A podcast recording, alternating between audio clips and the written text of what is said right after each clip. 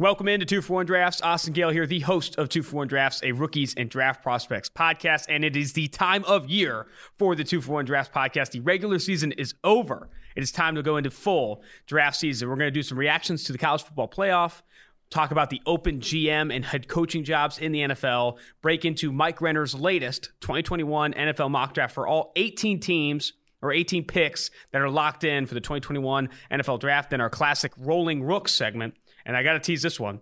We interviewed Calvin Ridley and Dave Brock, the Atlanta Falcons wide receivers coach, at the tail end of the podcast. A fantastic episode to start draft season. Let's get it.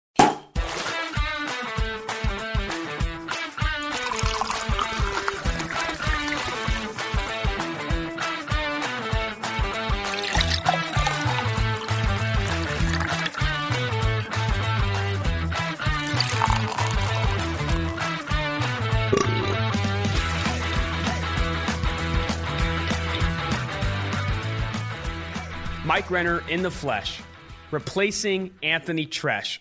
Unnecessary oh. rhyme, but here we are. I, I missed you, man. Anthony's great, by the way. PFF underscore Anthony. Follow him on Twitter. Listen to the last two episodes. is fantastic on the podcast. But I missed you, man. I'm glad yes. to have you back. No, it's glad to be back. I needed that little break because this is it today. This is the time. It is the beginning, officially, in my eyes, of draft season. Absolutely. My favorite season of the year. I am I am stoked for it, man. I, I think this is going to be an absolute fire draft season. The quarterback conversation, a very good wide receiver class.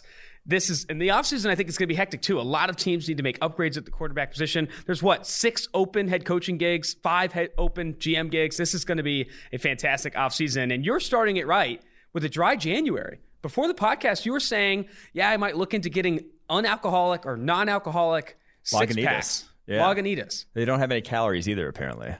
Which I don't know how that works. I don't think it's just actually drink like water. That sounds. Oh, I was just gonna say that's water. no calories, no sugar, no, no alcohol flavor, no alcohol. That's, yeah, that's water. just drink water, dude. I would actually. So it was actually ironic. I was looking through Darius Slayton's tweets today because he was pissed off about the Eagles whatever yeah. debacle, which we should probably talk about a little as well. Yeah. Um, and he was like pimping out non-alcoholic Budweiser. He's like, I guess sponsored has like a oh partnership with them, and I was like, why is that such a weird to get an NFL player to be tweeting about dry January is kind of weird, but.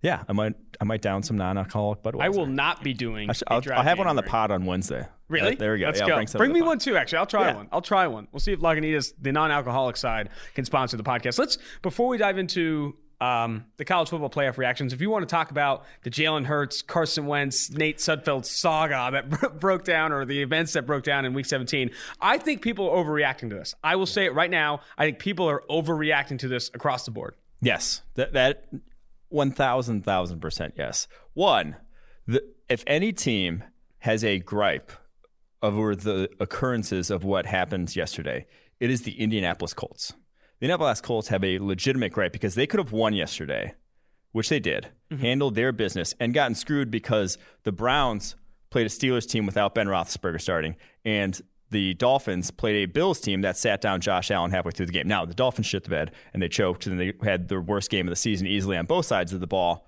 But they they could have actually gotten screwed because two teams that you know were playing better teams than them got lucky by having to face those games in Week 17. Uh, the Giants, on the other hand, after having won six games this season, did not get screwed by anyone. And the Eagles are well within their rights to not play, to not give their best roster out there, and to not try to win a Week 17 game mm-hmm. that they didn't want to win. That if you're thinking about the future, you legitimately do not want to win that game. So uh, I, I think that if you're going to condone one, you have to condone all of them. And you have to say that Patrick Mahomes should have played yesterday, that Josh Allen should have played a full game yesterday, that all these guys, that you can't sit those guys in week 17. Because if that matters, if it matters to, if it should matter to the Eagles, is kind of the argument, then it should matter to all those teams as well. The, the Giant situation or the Eagles situation is interesting because they obviously don't want to win that football game. They yeah. win that game, they pick at number nine. If they lose that game, they pick at number six. six. It's not and that big of a deal. It's a little bit with, yeah, with the quarterback but, class. I think it yes, is a big but deal. It, but in this one, I think it's it matters. It with, is meaningful. With the quarterback class, I think this is a big deal for the for the Philadelphia Eagles. For the Giants, the Giants players complaining on Twitter that Nate Sudfeld come in. You should have won two or three more games, and you have that division outright. I, I do think that the Eagles Washington football team game was one of the more interesting ones. I don't think they needed to see or evaluate Nate Sudfeld on those last three drives to understand that he's not the quarterback of the future. It's an interesting excuse. I don't think they needed to do that. The other interesting game that I do think is that Miami Dolphins game, where Brian Flores, I think, had coach of the year all locked up had to show up against a Buffalo Bills team that didn't need to win that game, was going to bench or seemingly bench Josh Allen after he cleared 40 passing yards and got the single season franchise record. He ends up playing a little bit longer than that, but they still get absolutely trounced. They played down to the competition, and it wasn't even close. This yeah. wasn't a Browns Jets game where the Browns kept it close but ended up losing in the end. This was like an absolute demolishing for the Miami Dolphins, an unfortunate situation. And now they're on the outside looking in at the postseason. Absolutely absurd. Points uh, and another, I, I think a similar situation, and I, I, just want to recap the NFL season or NFL Week 17 with this game as well. Cliff Kingsbury and the Arizona Cardinals when against John Wolford and the Los Angeles Rams and lost that football game. Yes, Kyler Murray didn't play. That that is part of it, but I do think you have to show up and try and be put a better effort to win that football game, in my opinion. Even without Kyler Murray, they're playing their backup quarterback as well. I will say this though, Roger Sherman. I don't know if you follow him on Twitter. He works for the Ringer. Tweeted this out as soon as like Streveler came in, the backup that played for Arizona. He had the worst touchdown interception ratio in the Canadian Football League before going to the NFL, and on his way to a Grey Cup was benched for the backup quarterback who ended up winning that Grey Cup. I don't know how he made it. I don't know how he made it to the NFL. It's because he's got that sweet picture of him holding the whatever their the trophy is called. yeah, yeah the Grey Cup trophy, where he's like got the cowboy hat on and he's got the cigar, and it, they just it went around. Twitter. just liked him. You yeah. just liked the guy. I mean, he seems cool. He does seem cool. I'm not. I'm not uh, Quinn. I'm not saying he doesn't seem cool. He seems awesome. He's a Canadian guy. Won the Grey Cup as a backup with the worst touchdown interception ratio. is now in the NFL playing in Week 17. Not because you know the Cardinals are resting their starters. They didn't earn that right because Kyler Murray exits that game with an injury. All right, enough of the NFL. Week 17 is crazy. Don't overreact to teams actively tanking. I think the best response is one you tweeted out saying that you should be, they're in the same situation as teams that were resting their stars for the postseason. They're trying to win a Super Bowl. Not this year, obviously, but in the in the future, they're trying to win a Super Bowl. And that starts with having the best draft capital possible. And that, again, is results in a loss of playing Nate Sudfeld late in the fourth quarter. I also think the other tweet that I liked is we're going to talk about you know, him benching Jalen Hurts, who wasn't playing all that well anyway for Nate Sudfeld, and not talk about the Jacksonville Jaguars playing Mike Glennon for four weeks. like that's another situation where you see. Yeah, uh, it's it just so happened to be Sunday Night Football prime time yes, week 17. Yes, teams have made decisions that are not in their best interest mm-hmm. a lot throughout NFL history. I also think Doug Pederson was right to go for that fourth down when they could have tied it up at 17 yeah. 17. They should have gone for that fourth down. I believe in what PFF hands NBC in terms of the math that suggested that was the better choice yeah. in win probability to go for that fourth down. The problem is, is when you go for it on fourth down and you don't get it, the issue is never the execution. The issue is always the decision. Why is that? Why isn't the issue that Jalen Hurts missed an open receiver in the end zone? Or even on the play before missed an open receiver in the end zone. Yeah. That or even when they get stuffed, like QB sneak on fourth and one, they don't get it. It's like, oh man, that was a terrible call. Why is it mm-hmm. never the execution? I don't understand that. Yeah, and I think it's because people hate and math. It's, and it's funny though when it's it's the opposite when it's a kick. Like they decide to kick a 55 yard field goal. Oh, it's the kicker's fault. That's a very good take. That's a very good take. He's like kicker misses it. It's like, oh my god, Cody Parkey sucks. Yeah. It's like no, how come it wasn't a decision to kick the field goal in the first place, which also has some probabilities of missing? Yeah. Uh, I don't want to talk about too much. I think people just love to hate on analytics and the quote unquote spreadsheets, but there were some really bad takes on Twitter last night about that decision, in my opinion. I think there were some bad takes. All right, college football playoff reactions. Let's start with Alabama, Notre Dame. You're wearing the Notre Dame t-shirt today, I guess out of mourning, like you're going to a funeral. It was absolutely horrendous. Never, this is the Notre Dame. They, they are who we thought they were. Play the clip. The Bears are who we thought they were. And that's why we took the damn field. Now, if you want to crown them, then crown their ass. But they are who we thought they were. And we let them off the hook. Thank you, Quinn. Thanks for playing that. They, they are who we thought they were. Notre Dame was a bad football team with a mm. underperforming okay. quarterback that had a couple hot spots, had a couple hot starts, and then played poorly against Alabama, and Alabama trounced them they were not okay. I, I, people asked me how I thought the game was going to go. I thought it was going to go the way it went. Mm-hmm. I thought Notre Dame was going to slow down Alabama's offense to some degree. Like they weren't just going to get blown the doors off, but you can only slow down Alabama's offense a little. Like they're still going to score in the 30s. I don't care who they're playing this year. Best defense in college football. I don't care who it is. They will score points because that's how talented they are offensively. They did that job, like holding on the 31. That was their lowest point total all season. I think by eight points. Like I think those they they did that job. They just they were never Ian Book was never going to be able to score 30 plus points against this Alabama defense. Yeah. There, that's where you have to. That's where if you're going to beat Alabama, and I think Ohio State has a chance of beating Alabama, you have to win a shootout. And Notre Dame just does not have the horses to win shootouts. So even when they total, beat Clemson, they scored 27 in the in 27 points offensively uh, in that game. I think the, the total right now, the line for the Alabama Ohio State game is like 75. Yeah, I think it's going to be a shootout. Like it's that. going to be a shootout yeah. for Ian Book. Uh, starting with the Clemson game in technically NCAA Week 10, you're in the best game of his, you know, best single game grade of the season, 85.4. Went on a streak, went on a streak against Boston College, North Carolina, and Syracuse in the three subsequent weeks with 83 plus PFF grades. And the two weeks after that, the two losses to Clemson, Alabama, 60.5 and 55.4. That's the Ian Book we know.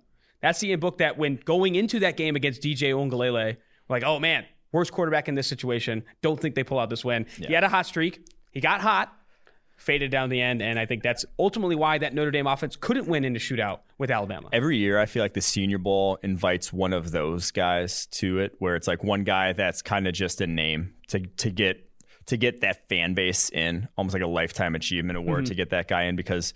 Ian Book, if he gets drafted, I will be absolutely floored. That is just he does not have the arm playing the NFL, and he does not have the quick decision making at all. Like that's the thing that kind of everyone swept over. He does not throw with anticipation whatsoever in that offense, which kind of reminds kill, which kills of, him. It's like that's like a death knell for a quarterback. If you have a weak arm, you don't throw anticipation, you're not playing the NFL. He kind of reminds me of from a success standpoint, maybe not exactly from a play style perspective, but from a success at the collegiate level at a big school, Connor Cook, who I think still holds like the all-time winningest record for Michigan State and started there for multiple years and had some success in Michigan State, but was never a legitimate prospect, right? But then he ends up going high in the third round for some of the successes how? that he did have. he did, but yeah. I think the Raiders traded up for him actually. That in that in that draft. I'm not 100% sure, but from a from a collegiate success from a wins and losses mm-hmm. perspective, mm-hmm. Ian Book and Connor Cook are probably held in the same regard.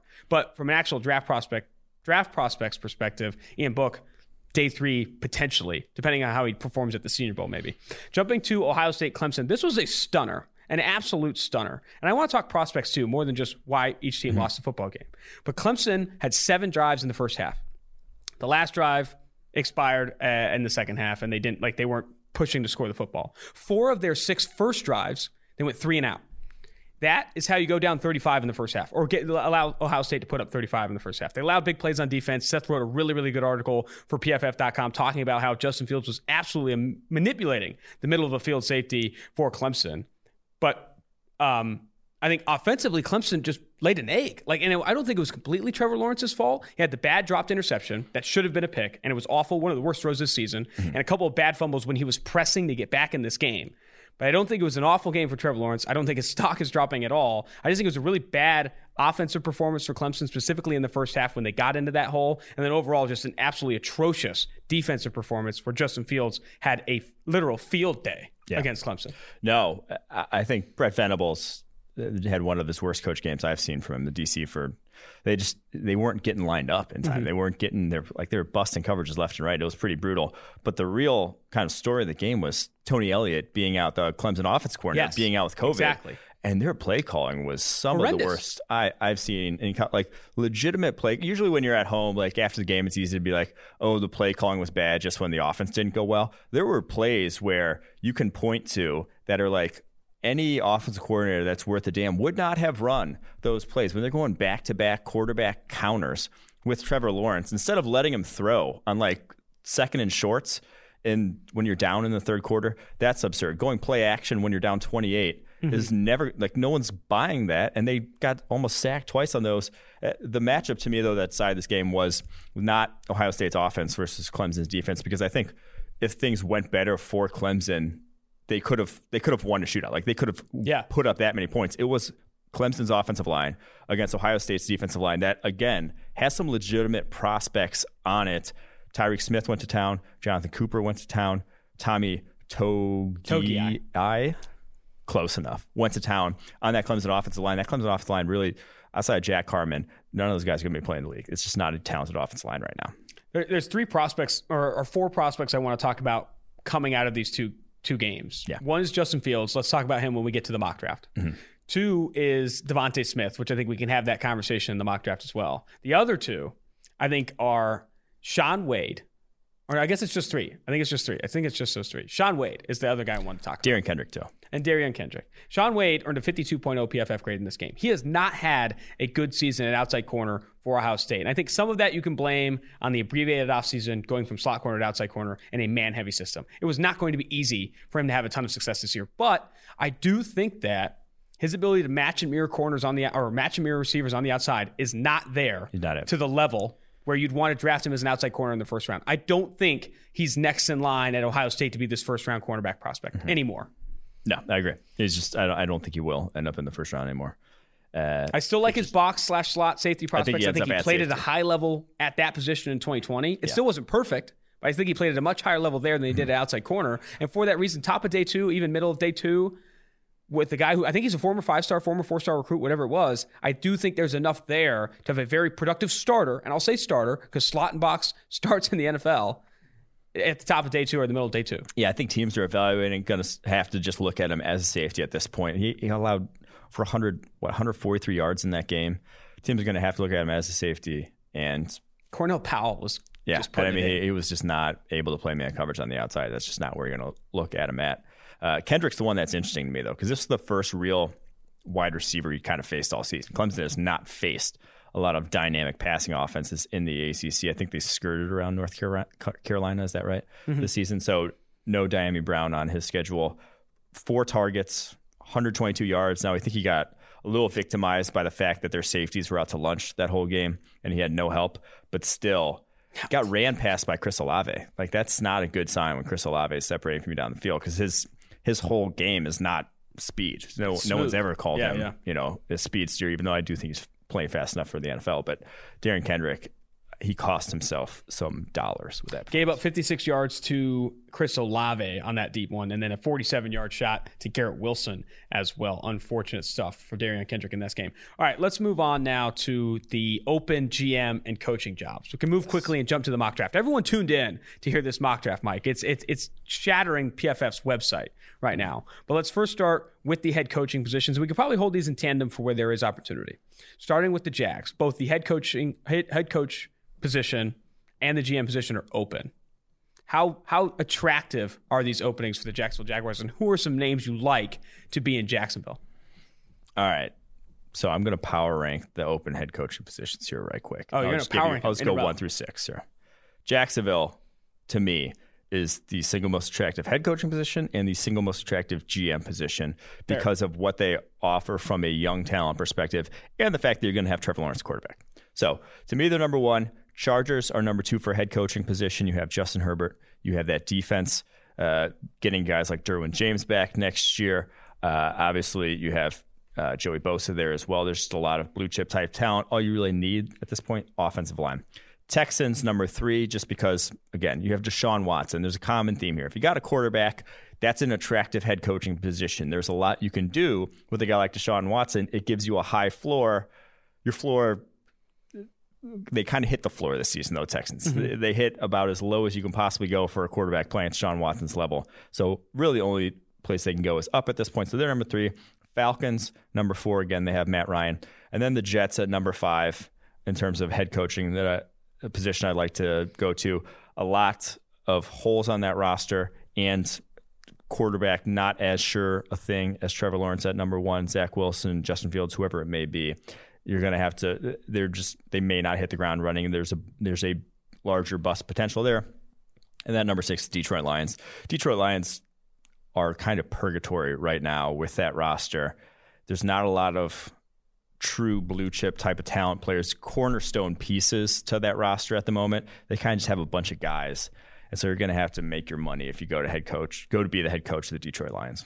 I think I think I'm fine with those rankings. Where I'd consider a flip yeah. is Texans and Falcons. Texans up to three and Falcons down to, or Texans down to four and Falcons up to three. Okay. Because even though Deshaun Watson is the better quarterback than Matt Ryan by by a mile, he's played outstanding this year. Should have been in the running for MVP if the team didn't lose four games. Like he has been that good for the Houston Texans.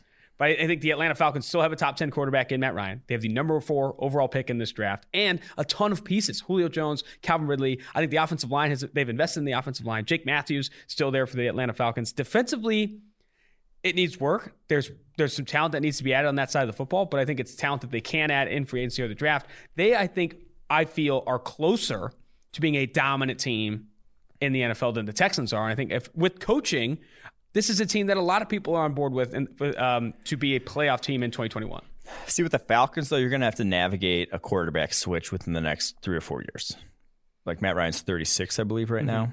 It's you're going to have to worry about that. With the Texans, if you can survive the next two years of kind of having a shitty roster and being no real way of you know rejuvenating it, you can you can coast with Deshaun Watson for the next decade. Then you can say, "Hey, I got this top five quarterback. I'm going to be good at that point." So I do think that that's what swayed it in the Texans. I think that's why the Texans are in a position to be a year early on a coach, be mm-hmm. a year early on a on a younger coach, whether he's from the college ranks or a young offense coordinator, defense coordinator, because they're not going to be good. You know, they're not going to be in a situation they can really add to this roster in free agency or the draft for one or two years. But you have the quarterback. Mm-hmm bringing him in and grooming a coach that can establish a legitimate culture in Houston to where when they do have the resources to build up this football team around Deshaun Watson, you have a guy that has now the experience that would be the hottest name in football in the year that you're going to be good, but already on your roster, already making plays for the Houston Texans. I don't think they should target a guy that, like a win now type of coach, an older veteran coach. I think they should go young at that position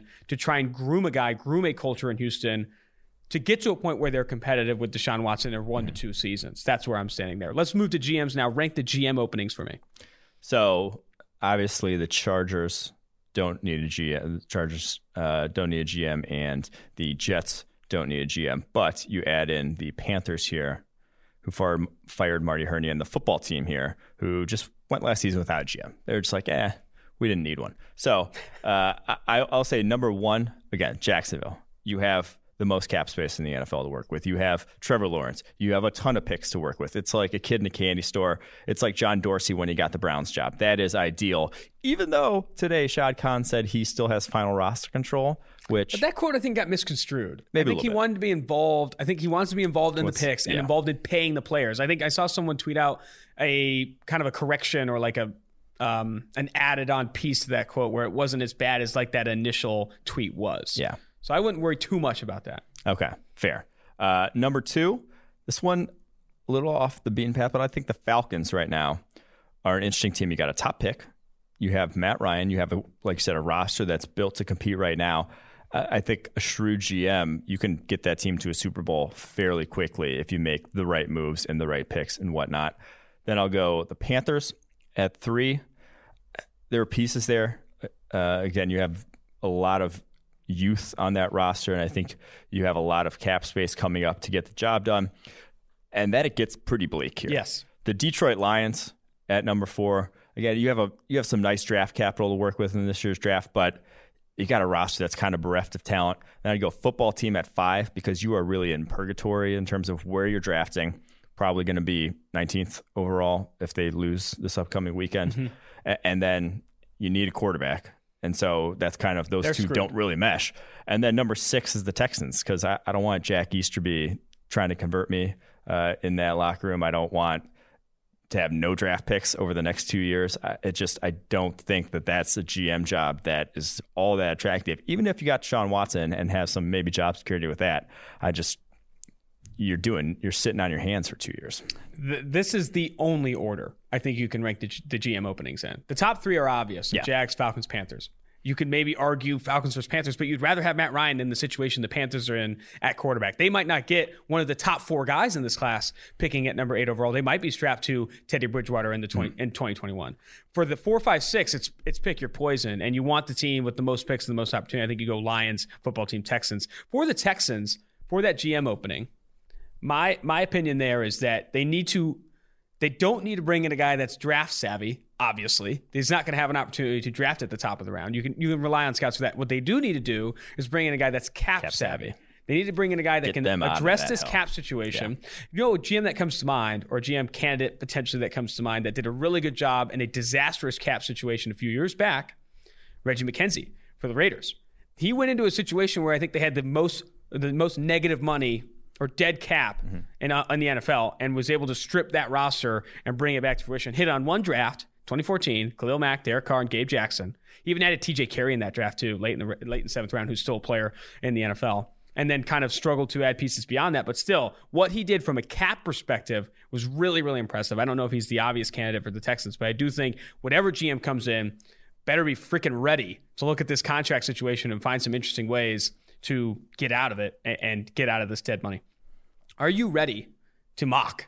I want to mock. I want to mock. All right. You published a mock draft for PFF.com today for just the 18 picks that are locked in. Not going to look at the postseason. We don't know where those teams are picking yet. Just the 18 picks that are locked in. It's live on PFF.com. Just Google PFF mock draft. It'll probably be one of the first things that let's pops hope. up. Or let's hope. not doing your job right. I'm not doing my job if the SEO is trash.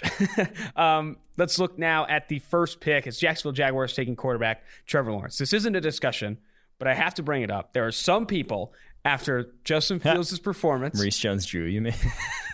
Maurice Jones-Drew, Mojo, who was a great running back, by the way. Let's yeah. not throw any Mojo slander on the on the piece no. here. Mojo is a great running back. Yeah, he's tweeting out that the conversation underrated. Also, I believe. What? Like, I think he's underrated in terms of historically. Like, if he goes to a better franchise over the course of his career, or like a team that won more, we would think about him in a much more favorable light. Like, he would be up there with maybe not Adrian Peterson, but wow, like he he was I mean he was that talented. The guy ran like a four three nine at like two hundred fifteen pounds almost five Dude, he seven. Was a, he, he was, was, a monster, monster. bowling ball. Yeah. He was one of my favorite running backs to watch when I was a kid, when I still valued the position, you know. Yeah. Uh, but I still, uh, I didn't I know we were getting onto this them. podcast and giving Mojo praise. I thought it was going to be more, more, uh, more negative than that. But there is still, regardless, Mojo, whoever it may be, people think there are some people of the opinion, and let's just talk about it, that this this isn't as obvious of a pick anymore. No. The Trevor Lawrence, Justin Fields conversation or discourse must happen. It's not as obvious. Do you feel that at all? No, uh, not at all. I, I, think just watch watch like Clemson's offense and what they're asking him to do in that offense, and compared to Wilson and Fields, it's just night and day in terms of how that's going to look then once he gets to the NFL. Mm-hmm. Like he's asked to make a lot of quick decisions and throw the ball vertically a lot on routes that are ISO routes, like one on one type of routes where a guy, you have to trust your guy basically to give him a chance. That's not nearly as much as what Fields is doing in that Ohio State offense. He's like waiting out crossers, things like that in that offense, and hitting a lot of wide open guys. I, I just don't think that, uh, and Wilson BYU as well. So I, I just do not think that yes, they could be better than him in a few years. Wilson, Fields, the safety of Trevor Lawrence is why I'd go Trevor Lawrence. I'm with you. Sprint the card in Trevor Lawrence. I mean, this is an easy, easy decision. Don't mm-hmm. make it harder on yourself, Jacksonville. Whoever the new GM, head coach is, embrace Trevor Lawrence. Win with Trevor Lawrence. Number two, you have the New York Jets taking Zach Wilson, who right now on PFF's draft board is the number two player and number two quarterback in this class. Did Justin Fields' performance against Clemson change that at all for you? I know that's recency bias, but it was a damn good one. A 92.0 plus PFF grade. I, I do think it was an impressive performance. I will say this. My opinion of it is, is Clemson's defense played like absolute ass. And it was a, what, somewhat of an easier performance for Justin Fields. You have to show up. You have to play. You have to play a good football game, to, regardless of what Brent Venables and that defense did. Who were missing some pieces there and had Skalski leave due to a um, whatever that's called, targeting. Target. They missed it. Nolan yeah. Turner in the first half due to a suspension. Um, but I don't. I think Zach Wilson over Justin Fields is still the appropriate take, and I won't even field the conversation anymore. The New York Jets do not need to build around Sam Darnold and take the best non-quarterback here too. Or even, I won't even think they look into a trade down situation. Stay put at two and take the best quarterback left on the board after Trevor Lawrence comes off at one. Yes, I think you'd be crazy to to to move down or to pass on quarterback altogether. That Darnold was an intriguing prospect coming out. Darnold does not hold a candle as prospect to Zach Wilson or Justin Fields. Not even close. I just do. And I think, is the end of the conversation. Yeah, I do not think they're on that level. Like that 2018 class was interesting. Was thought of as this great quarterback class, but there was a lot of guys who you would have loved to have gotten like, and it's why everyone's like, maybe the Browns just trade down and get whichever one falls to them because they're all kind of thought of in this similar tier to me, there is a clear top three tier in this class of guys that, depending on any other year, would go number uh, number one overall. Last year could have been drafted ahead of Joe Burrow, could have been drafted ahead of guys like Kyler Murray in years past. That's how good all three of these guys are. And so th- that doesn't come around every year. And you're in a position with the Jets where they're going to make so many moves in free agency, add so much to this roster over the course of this upcoming season that you're not going to be drafting top three next year again. Hope like you, you pray Ideally. you're not. So I, I do think that this year you got to do it. You got to pull the trigger. And I think it'll be Zach Wilson over Justin Fields because the arm is just and, and the off-platform stuff and the accuracy is just on just that a notch above Justin Fields. And that's no knock to Fields. Fields great in his own right, but I just think Wilson is special in that regard. Number three, you have the Miami Dolphins taking offensive tackle Penei Sewell of Oregon. I had this in my mock draft as well. I still do think that the Miami Dolphins need to consider a quarterback at number three overall. Mm-hmm. And I will say this the worst case scenario for the Miami Dolphins, and I'm going to stay to this take probably through April, the worst case scenario for the Miami Dolphins is to stay put at three and take Penei That's the worst case. I think the best case scenario is to either take a quarterback at three, get the full value out of that pick, or trade down with the team that you have trading up for, you know, Justin Fields in this next pick, or another team looking to get a quarterback, maybe Philadelphia at six, trade down, mm. and still grab one of the best non-quarterbacks in this class, whether that's Penei Sewell, Ja'Marr Chase, whoever it may be. Penei Sewell, and I agree with your analysis here, is this year's version of Chase Young just on the opposite side of the ball, yeah. a generational talent at his position. But to get the full value of that pick, I do think that they either need to take a quarterback, increase your opportunity to land and hit a home run at the most valuable position in the NFL, or trade down one spot, two spot. It could be a Trubisky trade, one spot, and still land a Penei Sewell or Ja'Marr Chase at the top of the draft. That is my that is my take. I don't know if I'm I'm deviating. No, I okay. So like, yes, it's the worst case scenario mm-hmm. if in all those sort of like. Yes, the worst of those three. But, they could obviously freaking take. But they're still in a very they're still in a very good spot because there aren't prospects like Penei Sewell sitting at three every year. Mm-hmm. You know, the the Rams drafted Greg Robinson at two. The Chiefs drafted Eric Fisher at one. Those guys don't come close as offensive tackle prospects to Penei Sewell. Like Wow. You're you're in a you're lucky that a guy like Penei Sewell is there and that you're in a position to draft him. So yes, like you could trade down, recoup value, whatever, but you'd have to get a lot of value in return for me to pass on a guy like Penei Sewell. And I think that's a fair take. I think it's a very fair take. And because, I also think, because, I think they're in a very because, go ahead. And depending on like you say, draft another quarterback, and depending on what you do in free agency with that offensive line, no one's succeeding behind that offensive line right now. Mm-hmm. Like the way that offense is currently constructed, you don't have quick separators at wide receiver, and you have an offensive line that doesn't give you any time. That's just not made for high level quarterback play. And Ryan Fitzpatrick, God love him, was not playing that like his pure passing stats were not that great either in that offense. So I do think that like they they need a lot of help. And Tua was not good, but he was also not bad for a rookie. If you drop the snap qualifier to 100 dropbacks under pressure, the number two graded quarterback under pressure this season was Ryan Fitzpatrick. So you shut yeah. your mouth, okay? Ryan I'm saying, I'm saying from a put the Ryan Fitzpatrick slander over per, there and carry it with perform- your non-alcoholic beers. Okay, okay, but like his grade was good. His actual passing stats were like were lower mm-hmm. than what you would expect. I'm not saying grade. he played well. I just yeah, don't want to hear it. I just don't want to freaking hear it. Ryan Fitzpatrick is my guy. All right. So either way, the Miami Dolphins in an interesting spot. They definitely 100% should consider a quarterback at three. I think they're in a very similar situation that the Washington football team was a year ago. They, they had the pick. They have pick number two. They have a generational talent at a non-quarterback position. Should they take a quarterback? We had that conversation. Should they take Tua? Should they take Herbert? They ultimately go with Chase Young. It's hard to say what position they'd rather be in now. They're mm. going to the playoffs with Alex Smith and what left he has, what he has left of his legs. But I do think that how Tua Tagovailoa has panned out, maybe they don't. I mean, hindsight's twenty twenty, but they're in the same spot in my opinion. They just picked a quarterback. They're in a position to take another one. They could either take this generational talent like Penei Sewell, or they could take the quarterback. And the interesting thing to me is that this is like icing on the cake for the Dolphins, though. Like this is a exactly. That, That's another know, part of the conversation. They, are, they have another first round pick. They can they can fix offensive not, you know, not fix offensive, but they, they can address the needs elsewhere in the draft or like fill out that roster elsewhere. You could take another swing of the bat. That's almost like like I said, icing on the cake because you weren't expecting to have a number three overall pick when you made this trade for Laremy Tunsil. You know what they do? Take Mac Jones at the back at 18. I'm just kidding. Dude, I'm just would... kidding. Don't take Mac Jones at 18. That would be absolutely absurd. Tua Tagovailoa and Mac Jones.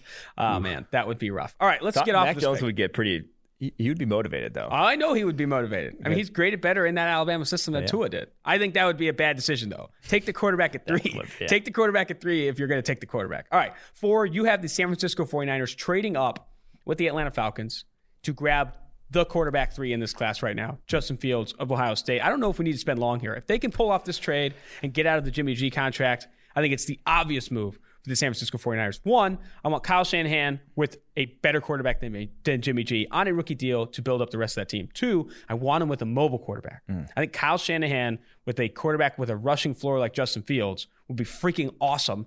And so much that I think the San Francisco 49ers team, even with Justin Fields as a rookie, seeing what he's done with Beathard and Mullens, could actually be a legitimate team if they can stay healthy. They were the one team in the NFL that got absolutely brutalized by injuries this year.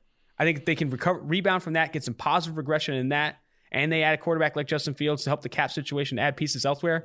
Hello, hello. One of the most improved teams in the NFL next year. Yeah. So if the Dolphins don't trade at three, I don't see any chance the Falcons stay at four unless unless they themselves draft quarterback. Yeah, I agree. I, I just cannot fathom it would be bad business with a new GM to stay at four because none of the guys after Sewell, like I love Michael Parsons as a prospect, love Ja'Marr Chase as a prospect.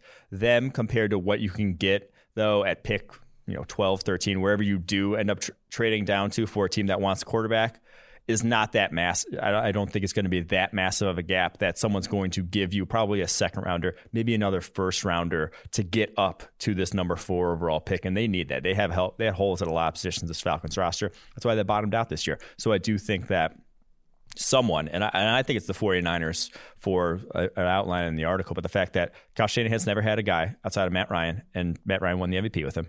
And when he did have RG3, who was a mobile quarterback, he put together one of the best rookie sort of, seasons. Yeah, rookie seasons ever. And RG3 then without Kyle Shanahan was nothing, like absolutely nothing, and never has been since. So I, I do think that with a mobile quarterback, that could take that 49ers offense to a level that. You get me excited. Yeah. Honestly, I'm getting a little excited. I might so, crack up an, a non alcoholic beer. I'm not even kidding. I'm, I'm getting that excited. Uh, the, the, other thing, too, I, I think you hit the nail on the head. This is one of my favorite things. This is one of my favorite things is that there isn't a prospect after Penei Sewell where if you stayed put a non-quarterback prospect after Sewell, to where if the Falcons stayed put at four, where they wouldn't be being too overconfident in their evaluation. I bring that up a lot. You cannot be outside quarterback. You can't uh, uh, non-quarterback. You can't be overconfident in your evaluation of a prospect over a non-quarterback to stay put at four with the value of that pick because like you said, the value of the other picks that you're getting, regardless of how good you think Ja'Marr Chase is, I think Kwity Paye is the best edge defender in this draft. You cannot be that overconfident. Yeah. Picks bust all the time. You have to trade back and gather value. You're going to get more expected value, more positive expected value if you trade down and gather. That's the thing. Say you go down to was it 13 that they'd be trading down to in this if they, if they do trade with uh, no, excuse me, 12. Mm-hmm. Say you trade down to 12, and at four you would take Ja'Marr Chase. At 12 you could probably get DeVonta Smith. At four, you take Micah Parsons, you want a linebacker. At 12, you could probably take Jeremiah Owusu-Koramoah. It's like a little drop off, but I don't think it's that mm-hmm. massive to not get another first round pick out of it. They can take one of the best cornerbacks in this class. I, again, I don't think it's that people are overvaluing their evaluations. I, again, yeah, Kwity Paye, Greg Rousseau, we're going slow. 12, so, we're, yeah. we're, spending a lot of time on the top, which I think is it makes sense. We'll get we'll move a little faster here. One of my favorite. Some of these are obvious though. Some, some of these are obvious, yeah. like this one. Cincinnati Bengals taking Ja'Marr Chase. Mm-hmm. I brought it up on the I think the Wednesday episode of Two for One Drafts with Anthony Treash. This is the obvious pick for the Cincinnati Bengals if Penei Sewell is off the board and they stay put at five. They could obviously trade down, gather more picks. The Cincinnati Bengals, and I tweeted this the Cincinnati Bengals do not need, all caps need, to draft an offensive lineman at five. They do not need to force, they don't need to draft, draft an offensive lineman if Penei Sewell falls there. They don't need to.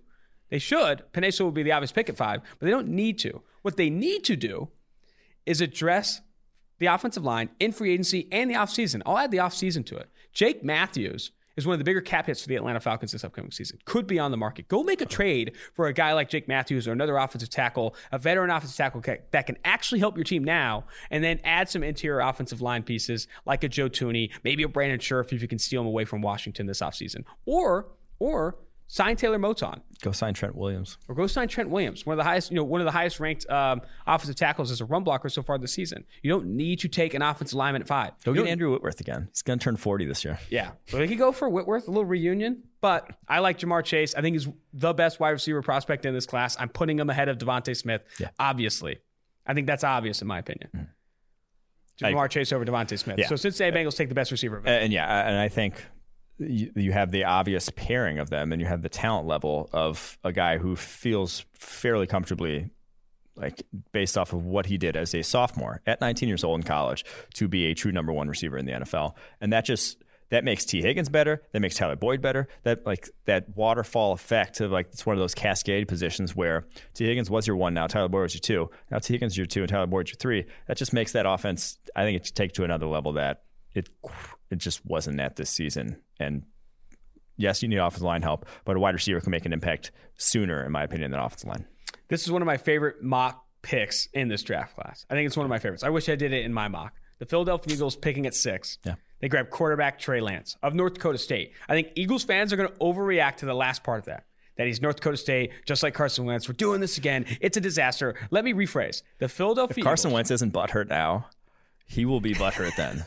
the Philadelphia and he is Eagles, butthurt now also though. But you have the Philadelphia Eagles taking quarterback Trey Lance, a big armed, athletic prospect with a ton of tools and easily a top 10 talent in this class at the most valuable position in the NFL in a situation where you desperately need an upgrade at that position. You played Nate Sudfeld for freaking three drives last night. I think this is the obvious pick. It's better than Micah Parsons. Yeah. There's so many Eagles fans that want to take Micah Parsons here. I do not think that is getting the best value of this pick. Take Trey Lance at six if he's there. Just read the tea leaves here. Howie Roseman meets with or and uh, meets with uh, Doug gosh, Pederson. Doug Pederson. I'll lose my mind. Here. Meets Doug Pederson.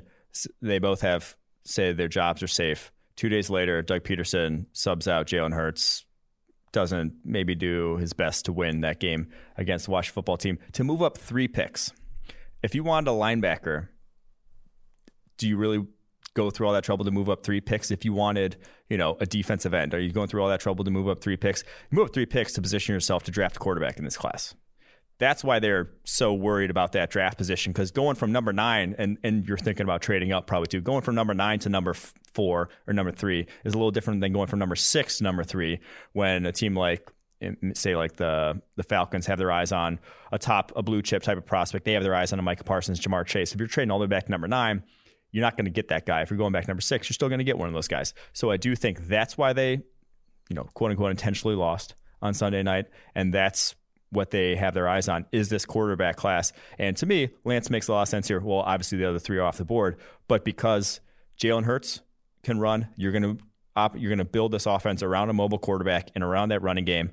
Trey Lance, the best runner in this draft class. I like it a lot, man. Yeah. Because also going from nine to six, in addition to like just the mathematical value of those two picks, they're getting right behind two the two top five teams that least need a quarterback of the top five teams. I'd say the Jets, Dolphins, or Jaguars, Jets, and Dolphins all need a quarterback relatively. They don't have their guy. Well, mm the Bengals and Falcons are probably in that position where they are obviously not taking a quarterback at those positions. I think they can jump ahead of them with some picks if they need to, or trade with them to land a Justin. And go from nine to six, you jump the Panthers and the Broncos, who could be drafting one of those QBs. Bingo. That's a that's a great that's a I mean that's a great that's a great play by Doug Pederson. Again, I have no problem with it. I'm not busting out my notes yeah. app to let you guys know I have a problem with it. I, I I don't have a problem with it. Sorry. All right, number seven. Number seven. I didn't say anybody's name. Okay, I'm just saying I'm not going to mention. I was waiting for somebody notes to bring that up. Though. Or wait, what's the opposite of undefeated? It's always defeated. Never always break defeated. out the notes. No, the notes app is, is an atrocity every sin, every single time. All right, number seven, the least sexy pick so far. I'm, I'm not I'm not super attracted to it, but no. Kwity Paye edge defender for Michigan going to the Detroit Lions. It fits what they want to do. I, I, I like the investment. He's I still think there's a discussion around who's the best edge defender in this class. He still needs to test as well as people think he will. The production this year was good, not elite, like we thought maybe he could take that step for Michigan. But again, looking at production on the defensive side of the ball, both in the NFL and in the NCAA, is tough because this was such a hard year for defenses with the lack of preparation in the offseason and how much advan- the advantage was given to the offenses with COVID impacting when you know how often they could practice, etc. I think it was a very tough year for defenses and specifically defensive prospects to produce at a high level. Yeah, I agree.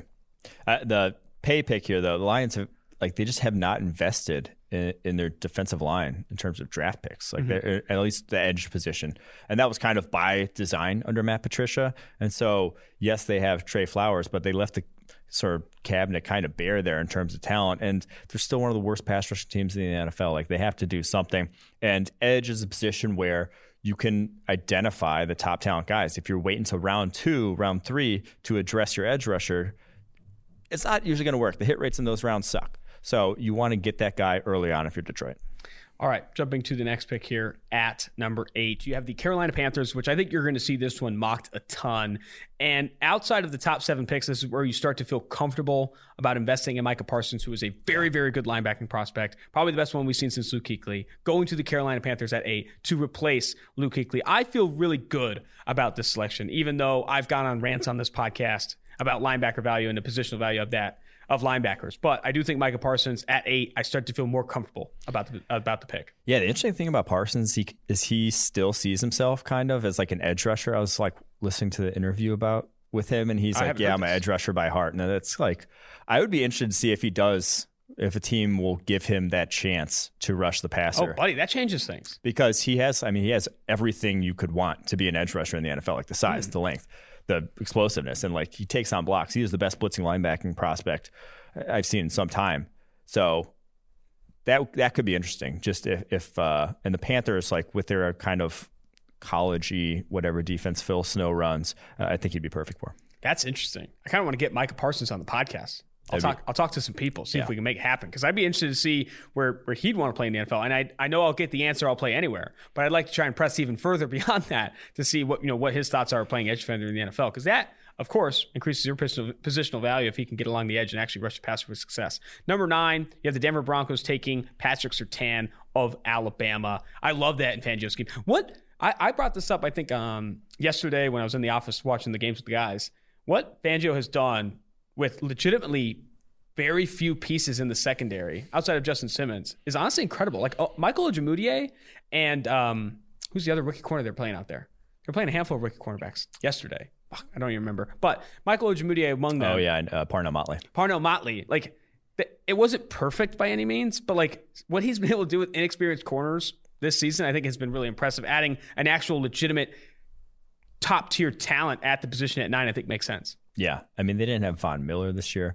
Out uh, AJ Bouye got suspended towards the end of the year. They did not have a ton of talent, and still Vic Fangio was making some magic with that defense. I, I do think that's kind of if you're not going to be in on this quarterback class, they've they've already thrown the pieces at offense. Like they've already thrown it. You just got to pray for Drew Lock, and if you're not going to like as adding another wide receiver, adding another tight end, adding another offensive lineman is not going to make that incremental change for Drew Lock. It's going to have to come from within him. So then address the other side of the ball, and I think you can get better at corner. All righty, moving now to the next picks here. It's another cornerback. The Dallas Cowboys taking Caleb Farley, which when I did my mock draft, I had them take Kyle Pitts here. Yeah. And a lot of a lot of Cowboys fans are upset. We got to address the defense. We can't stop anybody. I do think Kyle Pitts here still makes they sense. I think he's a, he's a difference maker. I said in my analysis, there's no team in the NFL with enough weapons to, to not take Kyle Pitts as high as 10. And I don't even think the Dallas Cowboys don't have enough with CeeDee Lamb, Michael Gallup, and Amari Cooper. But Caleb Farley, a really special cornerback prospect that they desperately need on the defensive end. Yeah, I just think it's a, there's some talent at the cornerback position at the top. You have not a lot of talent on that roster at the cornerback position. Like, and Cowboys fans probably rightfully so to be mad because that defense was yeah, we say whatever defense doesn't matter, but when you're one of the worst, like three or four defenses in the NFL, which is what the Cowboys pretty much were this year, you're just, you're never going to win. So they do have to fix something there, and I think getting a getting a long tandem of Trevon Diggs and Caleb Farley, just building blocks for years to come. All right, moving now to an, an interesting pick for sure. I do think that. DeVonta Smith is a very, very talented receiver. You have him going here at 11 to the New York Giants, who all Giants fans right now want is a receiver. Ja'Marr Chase, DeVonta Smith, Jaylen Waddle, whoever we can get. I want a wide receiver to help Daniel Jones in this offense. The DeVonta Smith conversation is interesting. No doubt one of the most productive players we've ever seen over the past five, six years we've been grading college football. He's going to probably finish with the best wide receiver grade we've given after Amari Cooper, who mm-hmm. did it, I think, five or six years ago. The, the question marks with him are one, the production largely came after Jaylen Waddle was hurt, and a lot of that production was schemed. You've called out that he had the most screen passes of what anyone in the country. Yeah, some along those lines. Screen catches this year. The other the other question mark for DeVonta Smith is the body type. He is That's he does not have a common body type. He showed up to Alabama as a three star recruit at 165 pounds at six foot one. Yeah. Six foot one, 165 pounds. Yeah. Maybe he comes in at six foot and a half, whatever you know, depending on where he measures in at the combine. Right now, he's only added 13 pounds to his frame. He's not dense. Not dense at all. And you look at player comps. I was looking at player comps on Mock Draftable, a site I encourage you to look at if you're looking to like look, like compare body types and athleticism, not necessarily play style. Some names that came up: Rashad Greene of Florida State, who has a very similar body comp to um, DeVonta Smith, and then Calvin Ridley. But even Calvin Ridley mm-hmm. bulk up over 180 pounds. You know, yeah. at, at, his same, and he's six foot and a half, over 180 pounds. Marvin Harrison Sr. is one that people constantly bring up. He had success at around 180 pounds at a similar yeah. size. Are, is DeVonta Smith the next, next Marvin Harrison Sr.? I know Kent Lee Platte, I think, his goes by MathBomb on Twitter. So the only receiver with over 800 receiving yards in a single season or something along those lines with a similar build to DeVonta Smith is Nate Washington. And I don't think those guys' play styles are anywhat similar. Mm-hmm. How concerned are you with the body comp and the production being largely schemed? I'm a little. Not I think the largely production being largely schemed is aggressive. I want to yeah. bring that I want to bring that He would have 1500 yards and like 80 catches without Agreed. Yeah, that, I'm so. going to take that take back. Um, but I do think that it's a real thing and it will show up more and matter more at the NFL level. Uh, density and strength matters. And like a strong catch over a guy who's 19 might not be a strong catch when the guy's 27 and 210 pounds and outweighs you by 30 pounds like that it just it does matter but i think we've seen enough of him at this point to realize that one he can get off the line of scrimmage very efficiently which is where i think you'd worry the most mm-hmm. and then two he doesn't shy away from contact like marquise brown he won in college and he was he was never like there was never any physicality to his game. There's no contested catches. There's none of that. Mm-hmm. And even he's like I, I, think almost gotten hated on a little too much for not being super productive in that offense. He left a lot of yards, his yards on the football field this past season, but it, it definitely hasn't translated as well as you probably would have hoped drafting him as the first receiver in that draft class. With DeVonta Smith, I think you see the physicality at the catch point. You see him wanting yeah. to play a physical brand of football and I think that's just a necessary. If you are undersized, you can't be uh, afraid of contact and play only a finesse game, which he does not at all. So I'm I'm not I'm really not too worried about him. I think that's that. the right way to approach the concerns. What are you concerned with? Body type. Where do those concerns show up? At the line of scrimmage and in contested catch situations, where he's proven to have success at a very high level in college football. Yeah. But I do think the other side of that is those concerns at the line of scrimmage and contested catch situations show up more in the NFL, similar to the concerns with Joe Burrow's arm talent. You didn't see it a ton. You weren't like, oh man, if he had a little more juice, he'd be a better quarterback in college. But you do see it now in the NFL when he's trying to push it outside the numbers and he's not he's not mm-hmm. throwing with a ton of anticipation on certain throws. I think DeVonta Smith, there's reasons to be hesitant. If you make a completely data driven decision, this is a body type you don't draft inside the top 10. But from a production standpoint and, and, and, feeling confident in your evaluation with his ability to approach the ball in the air and, and and releases, I think you can start to feel more confident outside the top 10. Yeah. We'll see how fast he runs. Like everyone keeps saying he ran like a four or five or whatever yeah. last year. Four or five I as a sophomore in spring camp is what Jim I Nagy think, has said. I think he's going to be faster than that because I think he's also gotten bigger since then. Like he was four or five when he was 100, like 65 pounds. Yeah. So I do think even though he's still not big, he has gotten stronger since then.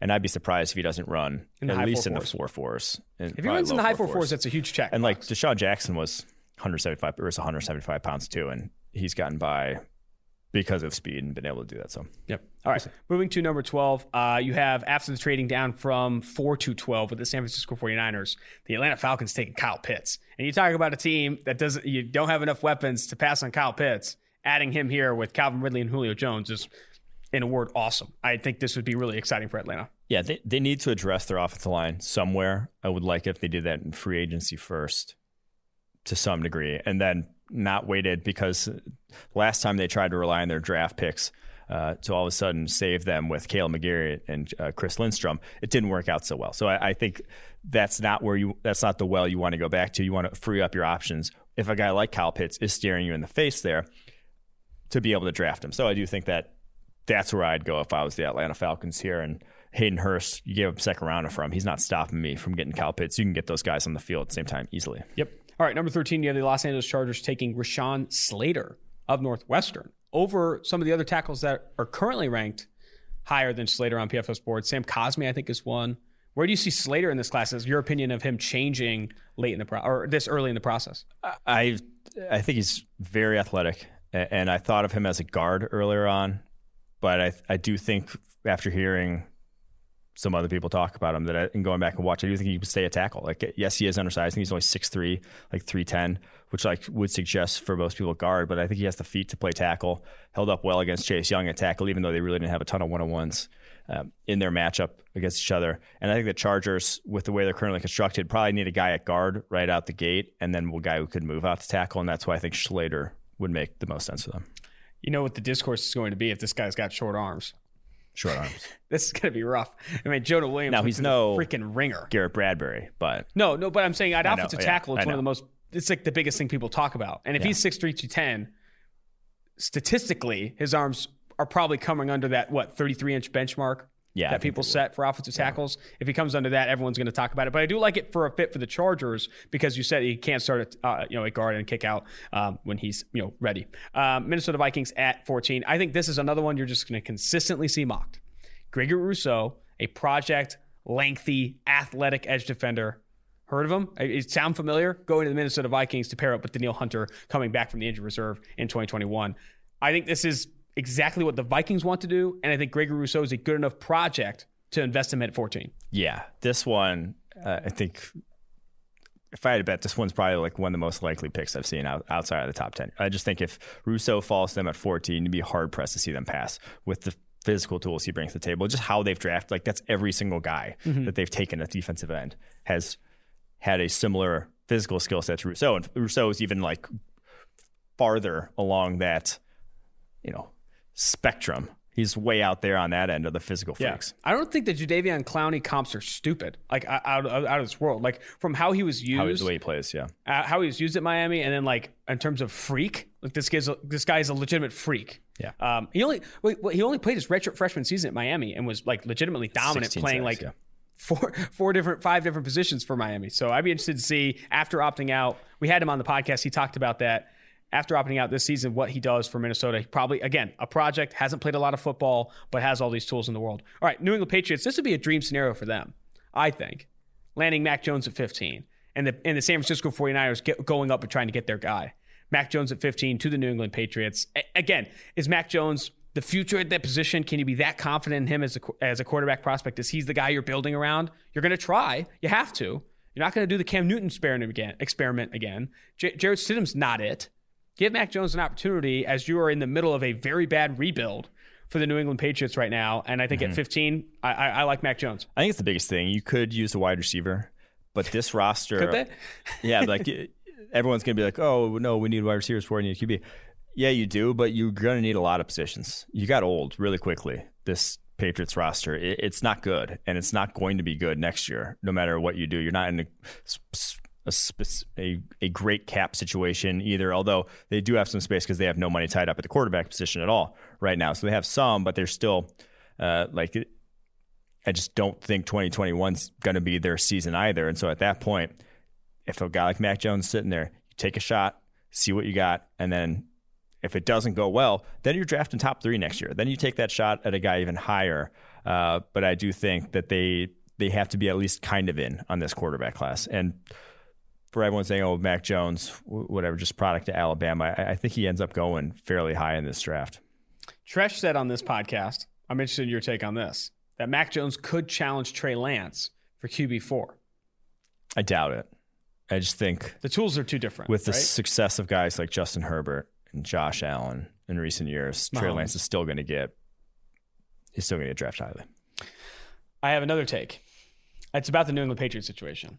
How committed and this one's interesting. I don't know how it works, but how committed is Bill Belichick to being the head coach of the New York, uh, or not New York, New England Patriots in this rebuild? That's a good question. Because can can he? I don't know. Again, I don't like I said, know. It's not one year.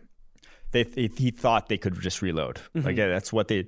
Uh, that's what they tried to do this offseason is tried to make it one year and we're back at it. And yeah, they had more opt outs than anyone else and they'll get some talent back, but it quite clearly they did not have the roster to do that. So I do think that he's is pretty damn frustrated right now. I mean, I'd be at least mulling it over if it was an option if I was Bill Belichick to mutually part ways and, and go Jaguars. seek out a position like Houston. I feel like, oh my God, think about this. If Bill Belichick, again, I don't understand how coaches can get out of contracts and those things, but if Bill Belichick could mutually part ways with the New England Patriots and go to a team like the, the Houston Texans, who I get and don't have a lot there. They don't have a lot but they have a quarterback, and I think Bill Belichick has done more with defenses that are you know makeshift, put together talents than anyone in the NFL.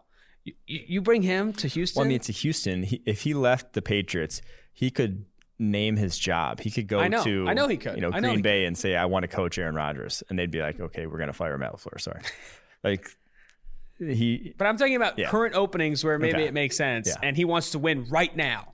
I don't think that's the Jags. Well, that's I don't think saying. that's He the go to- Chargers. I don't think that's the Jags. The Chargers. Yeah, I mean, maybe it's the Falcons. I think I think all, Chargers could. Chargers could right now. Maybe this They is Chargers. they have- they have but if he wanted to do that, I would be really, really excited to see it. He wants to chill out in L.A., reinvent Dude, himself. coach up like, Derwin uh, James, Casey Hayward. Fuck, man, that like sounds Colin pretty Cowherd. awesome. Yeah, Man, I'm getting a little excited. All right, 16 Arizona Cardinals, Jaylen Waddle. You are still of the opinion, and so am I. We had this conversation before the podcast that Jaylen Waddle is a better prospect than DeVonta Smith. Yeah. But do you think Waddle goes lower? I think there's two reasons Waddle will go lower than Smith, or put, could potentially go lower than Smith. One, the injury. Obviously, freaking fractured his ankle or broke his ankle this season. That's going to have effect. Two, people are going to look at Henry Ruggs, this flyer out of Alabama that's not having success in Las Vegas, and get a little skeptical. I think Waddle's a better prospect than Ruggs. such a better prospect. and we said that we said that months ago. We said that Waddle's probably a better prospect than Ruggs. I don't think we firmly said it, but we were definitely hinting that he could be, maybe should be. I think there are teams that are going to shy away from him though because of the Ruggs situation and the injury, and that's why he does fall behind DeVonta Smith, the more productive receiver this season. I, I bet, I bet he, I bet DeVonta Smith does go first. I still like Waddle better. He, like I said, outproduced them when they were both on the football field. Is a much more dynamic athlete than Henry Ruggs. So as Henry Ruggs was a straight line, reminded me of kind of Parris Campbell, where like he he wasn't Oh shaking God. guys in the open field. That was not his game. He ran past you. He was one cut and then he was gone. Jaylen Waddle can shake guys. He can run past you and then he can also shake you, which is kind of just a different level uh, that honestly really no one else has in this draft class. He is kind of alone in his physical profile. Yes, he's also undersized, like 5'10, 180 something. But he averaged 19.2 yards per target, not per catch. Every time the ball was thrown his way is 19.2 yards. That is not And he didn't have a how that works, but- stupidly high average depth of target. Like he was getting some underneath stuff too, and just turning it into He big just- plays. If Jaylen Waddle was there the whole year, he, he probably gets more Heisman hype because he probably returns like two or three kicks also, uh, and gets Well, Nick Saban's still frustrated that he returned that one kick when he got hurt. So probably return. Yeah, that's so. But I, I, I do think if he and if he fell to the Cardinals here, obviously you sprint that card in because that's kind of what they wanted Andy Isabella to be, but really hasn't been. a little bit of a tangent here, but I've been dropping some takes on the Twitter timeline about Cliff Kingsbury and the seat that might be gaining heat. Oh, you hate Cliff.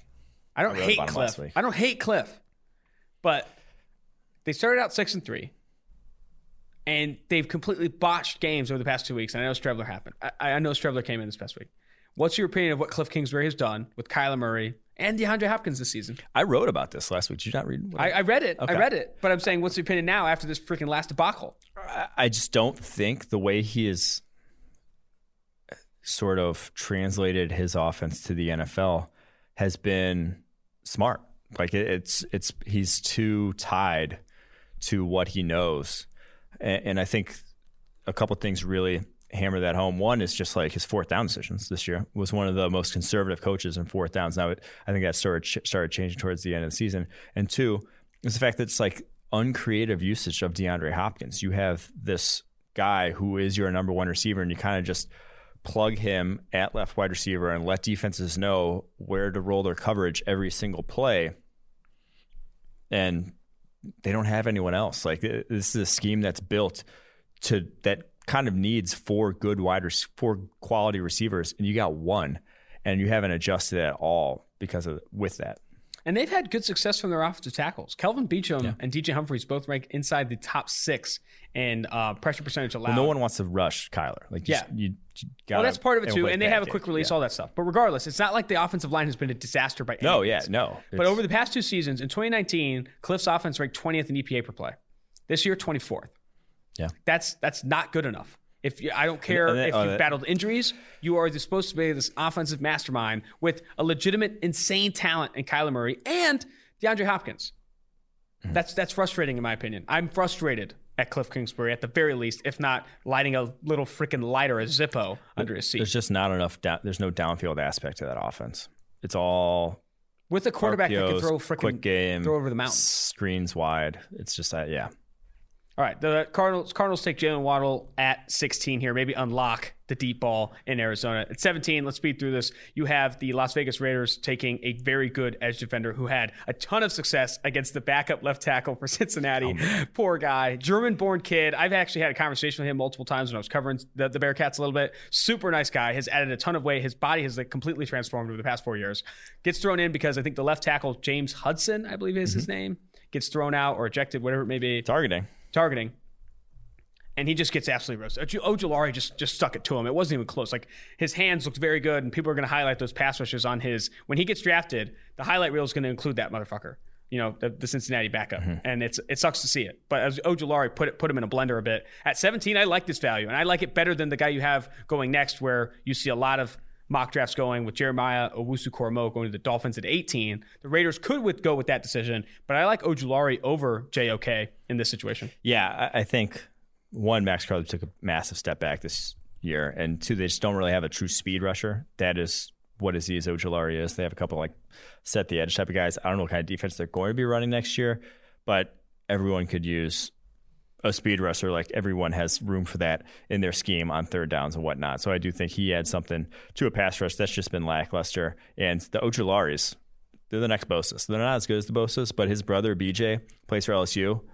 Also going to be a first round pick. Just get ready for it. Man, they're not the next Bosa's though. Ojulari no is not. Yeah. yeah, yeah. That, that Ojulari is not a Bosa from yeah. a production standpoint close to what he is. But so for, uh, this past week against Cincinnati, 92.7 PFF pass rusher grade on the year, a 91.3 PFF it, pass. It is grade. weird though how those like their families.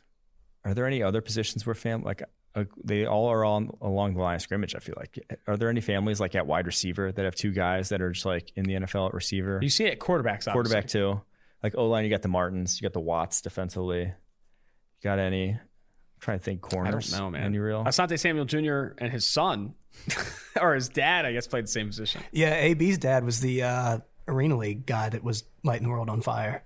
Oh. That kind of I don't know, know, if that. that. counts. I didn't know. Yeah, I don't know if that counts. Does the Arena League count? I'm not really if sure. you're good enough. Um, 18, you have the Miami Dolphins taking Jeremiah Owusu-Koramoah, one of your favorites, Notre Dame faithful there. Very, very good linebacking prospect. I agree that the gap between JOK and Micah Parsons isn't all that significant. Because it's because it's at a position where I just don't think you're making that big of an impact. Yes. Also, like yeah. linebacker. That's like, the big reason. Coverage, wi- coverage wise, they're kind of on a similar plane. Uh, Us Carmo might even be better in coverage. You just feel safer about Parsons. Micah Parsons is better against the run, though. Run his run defense yeah. is absurd. You yeah. turn on his tape in 2019 I don't think you see a linebacker fitting the run better. Yeah. I think he ranked inside the top five and percentage of run snaps played where he was first to make contact on the player, inside the top five in college football. If not number one, I don't remember the stat specifically off the top of my head. All right, Mike, we are running long on this podcast. I'm getting calls from Chris live from the NBC studios that we got to rush through this, but oh, let's shit. get let's get our rolling rooks going, and then let's get to Calvin Ridley and Dave Brock the Atlanta Falcons wide receivers coach. Rolling Rooks, run through the top five rookies in the useless, somewhat useless week 17. All right, number one, Jonathan Taylor. Not useless because they needed to win that game. 250 plus yards in that one. And my bold prediction, if you'll recall, preseason, Jonathan Taylor finishes top three in rushing. Dude finished third to end the uh, season. Hell yeah. Needed to pass hell like yeah. six guys in week 17. He did it. Thank you for making me look smart, Jonathan. That's why you got the top spot. Number two, Jerry Jeudy had that what was it, 90 whatever yard reception? Or 92. I think it was 92.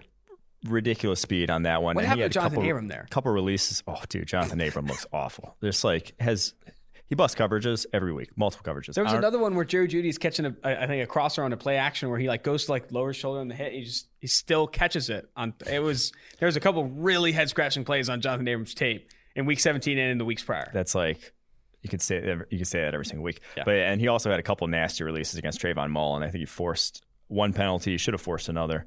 Um, at number three, Chase Claypool uh, went for over 100, I believe, on the day. Had a few other balls that could have been caught, but were or not could have been caught, but could have been online. But yeah, Mason Rudolph throwing it to him this that day. Uh, a couple nice contested catches down the field. Number four, J.K. Dobbins, dude, averaged six yards a carry this year. It must be nice. Like I, I, running backs probably dream about playing in the Raven scheme. Uh, he was because, running through some open assholes. Yeah. I mean, Jonathan Taylor, I think, forced more of his tackles and had a better day, but mm-hmm. Dobbins was like, it was fucking open. It was a field day against Mike Quinn, Cincinnati Bengals. Sorry, Mike Quinn, but that was Bengals. Also, by the way, lost sixty-five to six this year against the Ravens. Just completely. so the Ravens end up finishing at, with the NFL lead in point differential. But I mean, does it? I mean, how it's much? I mean, when you're just freaking hammering the Cincinnati Bengals doesn't and, seem fair. and boosting the stats, I don't know. It's an interesting point. Uh, I mean, it's an interesting stat when you think about it like that. All right, and then number five, Xavier McKinney. We didn't see him until week 12 this year. The Giants' safety looked strong, had the game-ending interception, obviously, but that was kind of a gimme pick, tossed up in the air. Uh, also blew up a screen, had a couple other nice plays. Was stride for stride with CeeDee Lamb, gave up a catch, but it's a safety guard in CeeDee Lamb. Just being there was enough, in my opinion. So nice day from him. I think they got a P- player going forward. You love to see it. I have one clip on my on my Twitter right now. Jerry Jeudy absolutely roasting Damon Arnette and getting called, but they didn't call penalty on the on defensive holding. It's a oh, that's it wasn't Trayvon Mullen. Anyway, so, but Trayvon Mullen, they also missed one on Trayvon okay. Mullen. So the yeah. play before the 92 yard touchdown for Jeudy. He, oh, Trayvon Mullen got away with a hold too, yeah. and then they didn't call that one. But Jeudy was roasting kids. The first play was a, uh, a slant to Jeudy first read, and he just gave Trayvon Mullen the business. It was it was fun to watch. I mean, yeah, and J- Treash said today that he would take DeVonta Smith over Jerry Jeudy. He's high, which is just don't don't rip. Find someone else next time I can't make the podcast.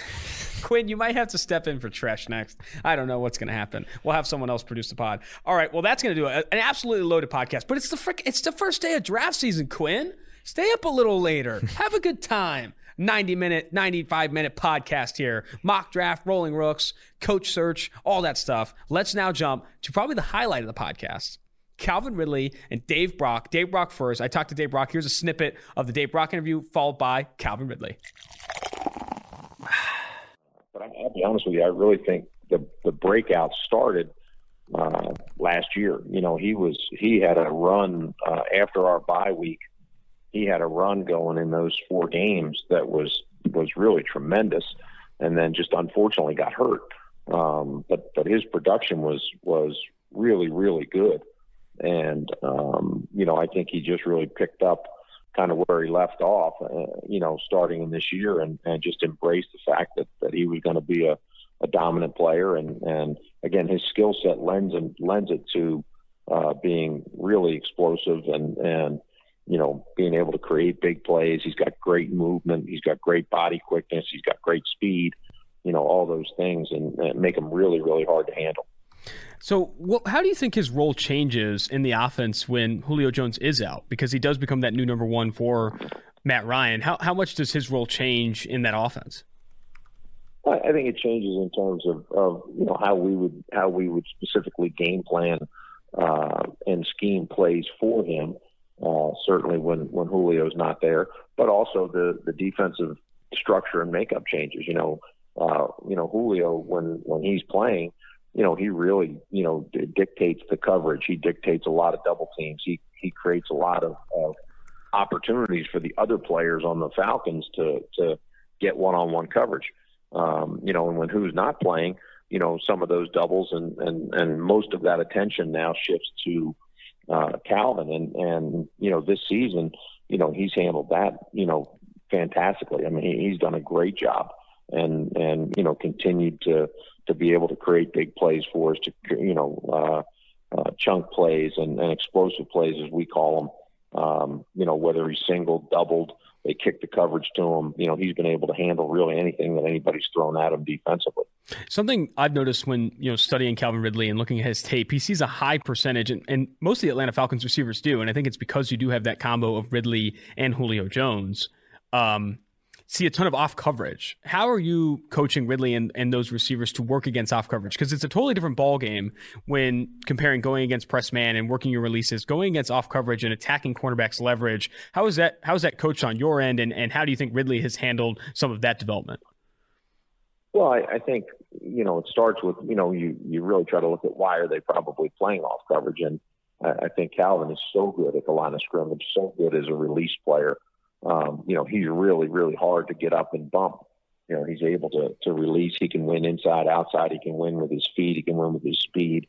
Um, you know, and, and I think when you're, when you talk about off coverage, you know, you, you really have a chance now where, you know, Calvin's skill set is, is amplified because he's going to run at people full speed and, you know, have the opportunity, at least the way that we do things, he's going to have the opportunity to, to go out, in, or up and and at all different depths. You know, he'll run outs at, at you know six to eight yards. He's going to run outs at 12 to 14 yards. He'll run outs at 25 yards. The the way that we do things, depending on whether it's quick game or drop back or play pass.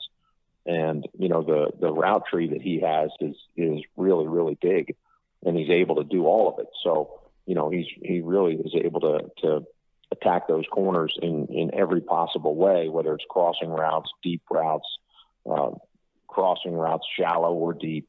Uh, you know he, he's done a fantastic job, and, and again for him, you know he has the ability to win. You know at the line of scrimmage versus bump. And and when he gets off coverage, you know, I, I think his speed and his body movement and quickness are are, you know, the the the the things that help him the most.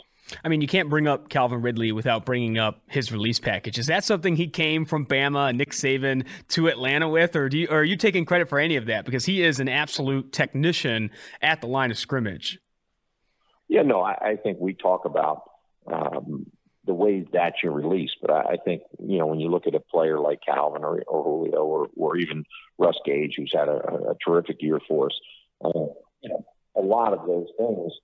I'm not going to tell you that they don't work on them and they, they don't develop them, and, and but some of those things are, uh, you know, God-given talents. I mean, talents.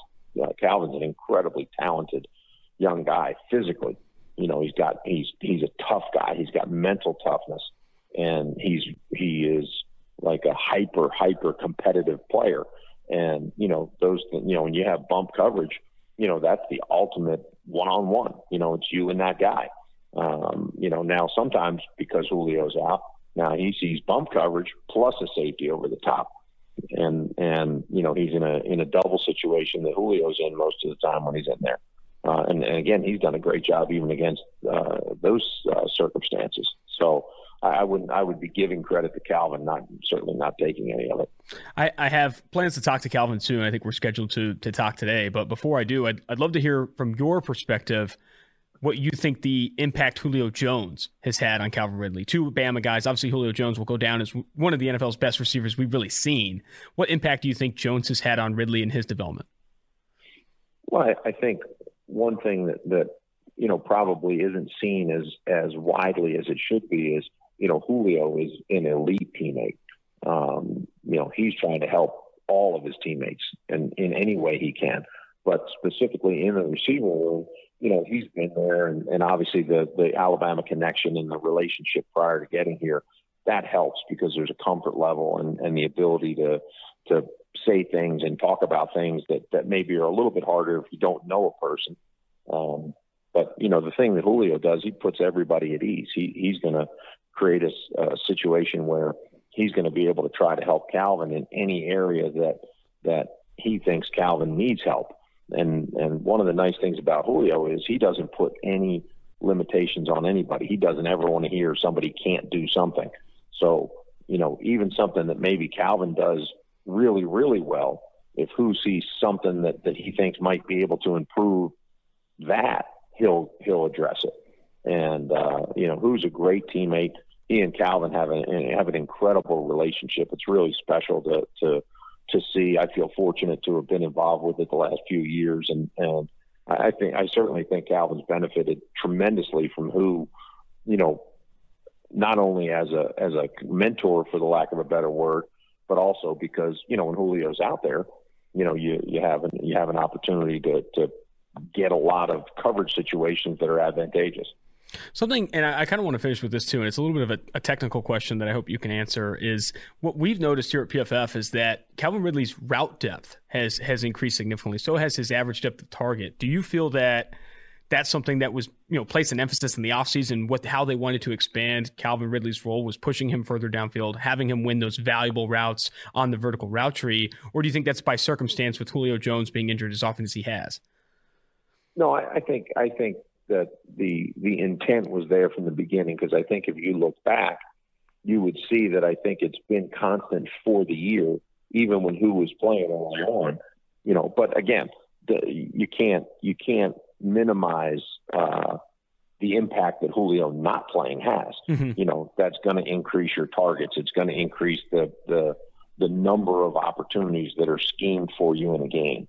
You know, and and you know, I think if you if you realistically think about it, you know, if you if you got Julio Jones playing in the game, uh, you know, 60 snaps and and you know he walks off the field with less than 15 targets, you know, you probably should be thinking shame on you. Like you you you got to target who when he's playing. I feel exactly the same way about Calvin. You know, it's just more challenging when they're both playing the full game. You know, so when when who has been out, I think you just see maybe the best way to describe it would be more of the same, uh, not necessarily different. I think if you went back and looked at the first three or four games, you would see all the things that you're talking about with Calvin. They've just probably increased over time, especially here the last four or five weeks. You know, when when when who hasn't played in the games, uh, and and again, I think if you look at at Calvin's performance uh, when Julio hasn't played, it's been at a at an absolutely elite level. All right, you know, I mean, he, he's had some of the he's had some of the best games of his career. You know, this year when when who hasn't played because I think he's he's taken on that that I don't look at it as a burden, but I, he's taken on that opportunity to to try to help lift the the offense because he knows that that you know we still need that production from from our position. 100%. I mean, he's been handed an opportunity to, you know, fill in for Julio Jones and has risen again, risen to that occasion. I lied. I have one more question for you, and I'll, I'll let you go. Sure. Um, I'm going to ask uh, Calvin this as well, but from your perspective, working with these guys every day, what's the level of competitiveness between these two? Obviously, Julio Jones is the old dog, the veteran, the guy you're learning from, but I'm sure there is some levels of competitiveness in practice that people don't see in these games where Ridley and Julio Jones are going at it. Yeah, I, again, I, I would I would think that they are they are competing with each other to be the best they can be. I don't think they compete with each other in terms of of I think what a what a normal person would think, like more catches or more yards or or anything like that.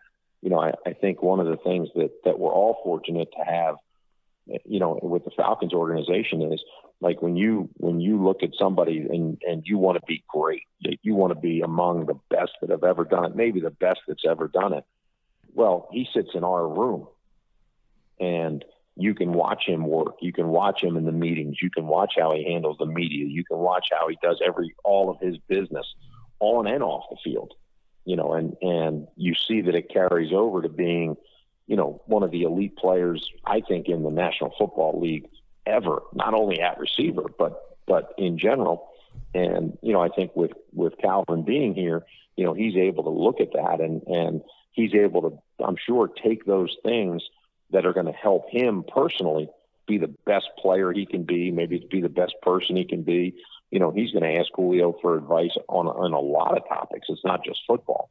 And uh, you know, who, like I said, is such a great teammate and such a great person that you know he's he's always willing to help and always willing to to you know try to be the best teammate he can for for those other guys. I talked about this with Brock and that you know a lot of what it has been is that you've just been given more opportunities from a target's perspective, but still creating the same levels of separation um, yeah, I always get I always got open since my rookie year here. Like I can get open. I just wasn't in the reads at some point sometimes.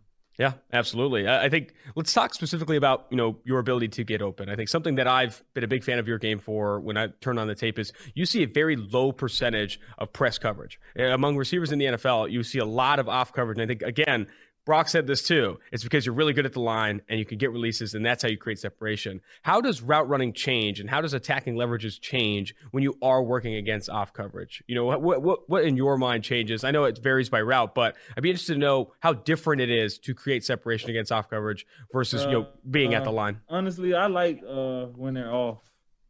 Is because when they're off, I can really separate. I can give them so much speed, like mm-hmm. they're not touching me in the, my first five yards, I can really give them so much speed where they're gonna panic and I could just go any direction. As opposed to when they're pressed, they can just push me, try to push me and hold me, hold me when it's a little harder. But I still get some type of separation by leaning on them, just giving them certain angles. It's all about alignment and uh angles and it's all about angles to me. If I mm-hmm. if I get a guy on his feet, like say I, I'm running a vertical route or a stop route, and he turns and I can get him to just turn. And once I start really running, that's when I know to stop. it's just all about you know watching your opponent, feeling it. It's really feeling it in, in the alignment and the adjustments like that I can make between just the the movements he give me to make it right and wrong. Do you watch a lot of film in game weeks or even in the off season of your opponent, yeah. like specific cornerbacks and those things? And when you are watching that film, what are you looking for tendencies and, and, and different things like that? Yeah, every every DB I don't win against this year, I watch them and watch the whole defense. But I'm looking for like I'm looking at the other receivers they're playing against. What what did that receiver do to you know win some of the reps and mm-hmm. how can I use it? How can I, what what am I need to do? Is he a physical guy? Is he mm-hmm. just gonna let me run off the line and try to run with me. I I be looking for all little key things to help me go into the game. And I, I actually like when I go to the game, I actually like when I'm watching film, I actually remember mm-hmm. in the game like what I want to do to this guy. So I'm not like a guy who just watches and I'm watching it for the hell of it, but I'm really watching it. I'm going into the game with a plan. You know what I'm saying? I'm trying to win. You have to, man. I mean, you yeah, talk you to, I think it's very similar, personally, I think it's very similar to pass rushers. Pass rushers yeah. go into every game with a plan. They look at their offensive tackle, who they're going against, and try and find a plan to beat them, win their reps. Because yeah. it's, a, it's a very it's a very isolated matchup. Wide receiver versus corner. It's a battle. It's a battle. A pass rusher versus offensive tackle. In these one on one situations, you're looking to win every rep. And pass winning every rep. just like receiver, really. Yeah, I would agree. I would agree 100%. When I talked to Coach Brock, I, I, brought up your release package and, and you create such great separation at the line of scrimmage. And I said, Is that all you? Is he coaching you? Are you coaching him up? But he said he he said 90% of it or whatever he said is God given talent, man. He just said it's God. Sometimes these guys just have talent. How much do you work on your release package or how much is it just God helping you out uh, from the top there? Yeah, I'm gonna be honest. I'm gonna be real honest. It's um I, I literally train my body. I work out. I the releases. I that's all I do is think. Mm-hmm. What can I do to you know what I'm saying? But it really is just God given you know ability. I can make the cuts. I can, I can, I can be quick. I can mm-hmm. be tough. I can be. I can just do it if I want to do it. You know what I'm saying? But mm-hmm.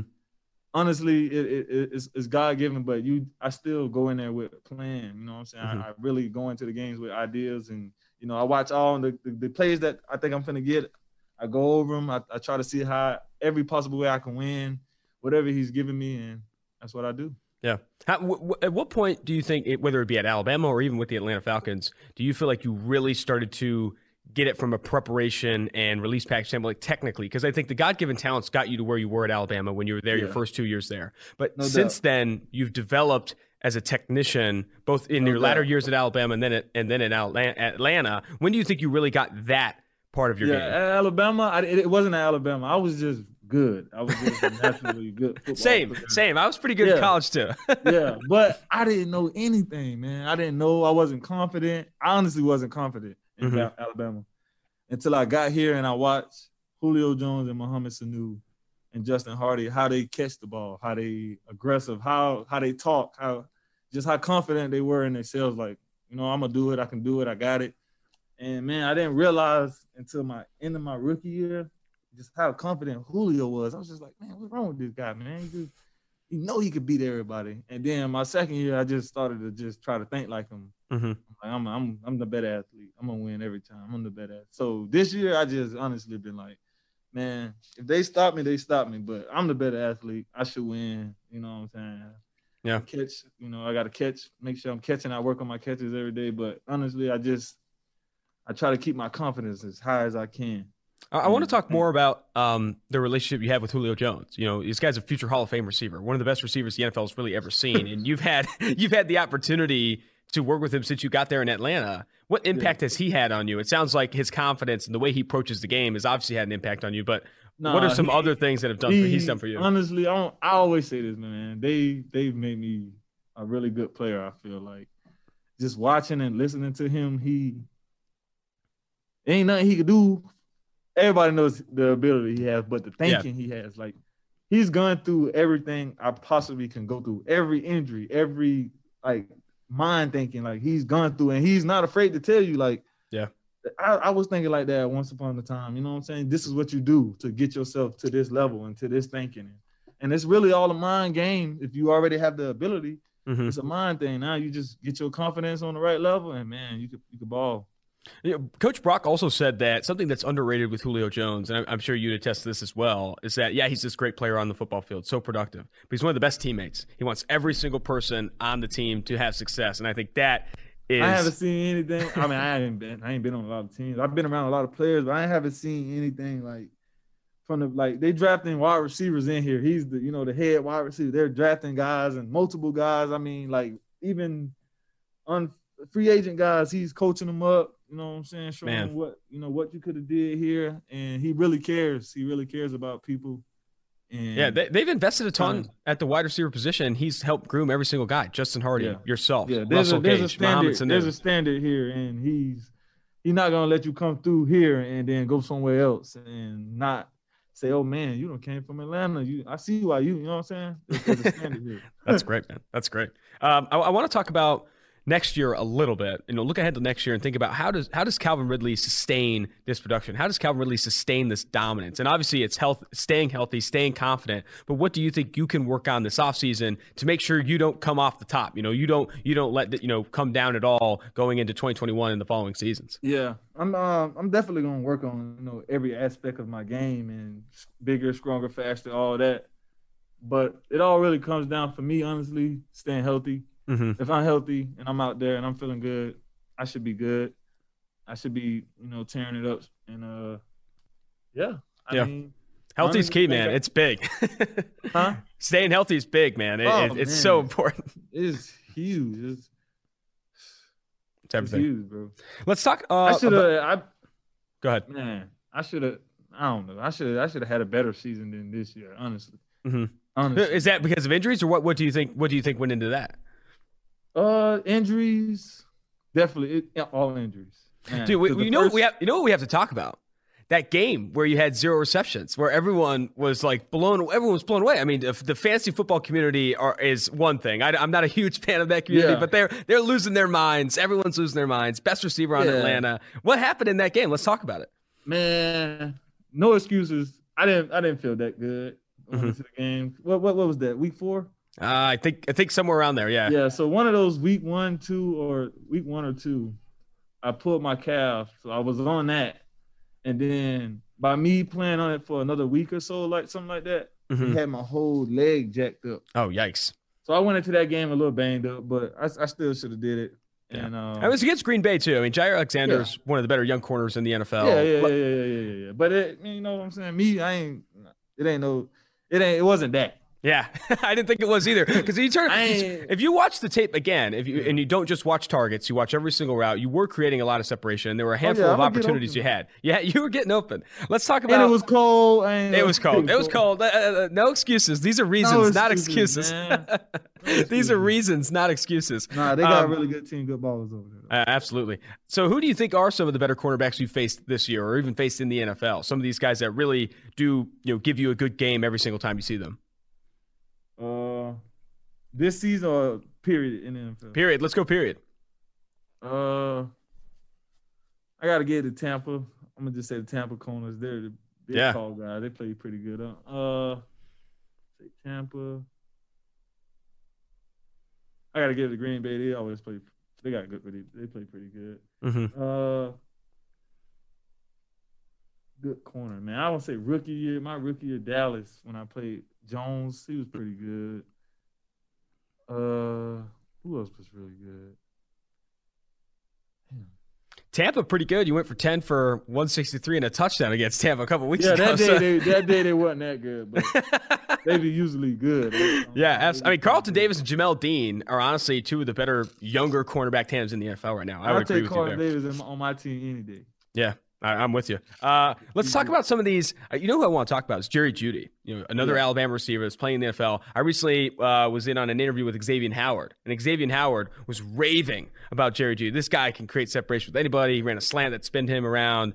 What is the ceiling for Jerry Jeudy, man? Because he has not had a ton of help from the quarterback position there in Denver. Has seen a lot of inaccurate passes his way, but this guy can separate in a similar way to you. I don't know. I don't know who's better there. It's up to you to debate. But uh, Jerry Jeudy's playing he well. He can have it. I ain't. He can have it. I just ball. You know what I'm saying? Yeah. That's my little bro. He can have it. Mm-hmm. But uh, yeah, man. I just the ceiling is there's no ceiling. You know what I'm saying? For me, yeah. I think he's gonna win every rep. Mm-hmm. That's how we think. We're gonna win every rep he needs he I don't want to you know get into what they got going over there, but yeah, he, yeah, he's gonna he's gonna be fine. He's gonna be totally fine. He's yeah. a baller, natural baller. it doesn't really matter the situation. He just, you know, there's, you know, they got to get their things going over there, but he's gonna be there's no worries with him. Only a couple, only, only a couple more questions for you, Calvin. Then we'll let you go on New Year's Day. Merry, uh, Happy New Year, by the way, 2021. Um, Appreciate it, Cindy. Of course, man. Uh, how how much do you think your role changes? And, and honestly, uh, Coach Brock spoke to this and said it's just opportunity, really. But how much do you think your role changes when Julio Jones is out? And you've stepped up big time after time, game after game, when Julio Jones has missed with injuries. Does your role change significantly? Are you running, you know, different routes? And something I've noticed this year is that you're running on average, according to PFF's charting data, deeper routes on average. And your average depth of target has increased. Like you're pushing the ball, they're pushing the ball downfield to you. Is that some of that because you're filling in for Julio Jones' shoes and chasing those big plays. I'm interested to know how much your role does change when he is out. Uh, to me, I don't think that much. Mm-hmm. Uh, I kind of stay where I'm at for the last three years, but uh, I don't, I don't, not too much. Yeah, no, not too much. Gotcha. All right, man. Well, that's that's all I had for you, man. I really appreciate you taking side the time after practice and, and, and, jumping on the call. We'll have to get back into it maybe in the off season as we look ahead to 2021. But best of luck moving forward. I hope this new year is fantastic for you. Thanks again. PFF and Sunday Night Football's Chris Collinsworth are teaming up with one of the best players on and off the field, 49ers All Pro cornerback Richard Sherman. The Chris Collinsworth podcast featuring Richard Sherman is available now wherever you find your podcasts. They will provide the most interesting football conversation in sports every single week. And sometimes that means the discussion will venture off the field too. Additionally, Chris will be taking a deep dive into the game of football as he sees it, inviting in the best and brightest to talk about everything that's happening in the great game of football. Mark your calendars. You do not want to miss the best 60 minutes of insight this season. MooseFit is a premium online workout program and remote coaching service that provides you with daily workouts based on your goals, the time you have available, and the equipment you have at your disposal. Purchase your MooseFit membership and a MooseFit coach will reach out to you with a questionnaire based on the information provided. In the questionnaire, your MooseFit coach will either assign a pre-made program to you or will create a custom program for you. No two programs are the same. MooseFit is well equipped to help provide you with daily workouts to help you reach your health and fitness goals. For PFF listeners, use the code PFF50 and receive 50% off your first month at MooseFit. For more information, check them out on Instagram at MooseFit or on their website www.moosefit.co, not. PFF and Action Pro are teaming up. Subscribe to PFF's Elite Annual Subscription using promo code ACTION to receive a year of Elite subscription access and one year, 365 days of Action Pro subscription access for just $199.99. Action Pro is Action Network's premium subscription offering, tailor made to make avid and new betters better. This is a limited time offer that is currently only made available now through the Super Bowl. This offer only applies to first time Elite Annual subscribers. In these uncertain times, life is full of questions. Like, when should I start thinking about life insurance? But however difficult these questions may be, Western Southern can help you answer them. Backed by over 130 years of experience, together we can look ahead to leave the unknown behind. Western and Southern Financial Group, life insurance, retirement, and investments. Compensated endorser, products issued by member companies of Western and Southern Financial Group, Cincinnati, Ohio. My goodness. Interviews with both Brock and Ridley in a lot of ways turned into the Julio Jones podcast because both both those guys had so many good things to say about Julio Jones. But man, working on a piece right now for Calvin Ridley about how sustainable this third year production is. I'm feeling very good about Calvin Ridley being that receiver for the Atlanta Falcons moving forward. Until next time, guys, make sure you rate, review, and like the podcast wherever you get your podcasts. Austin Gayle, Mike Renner, two for one drafts.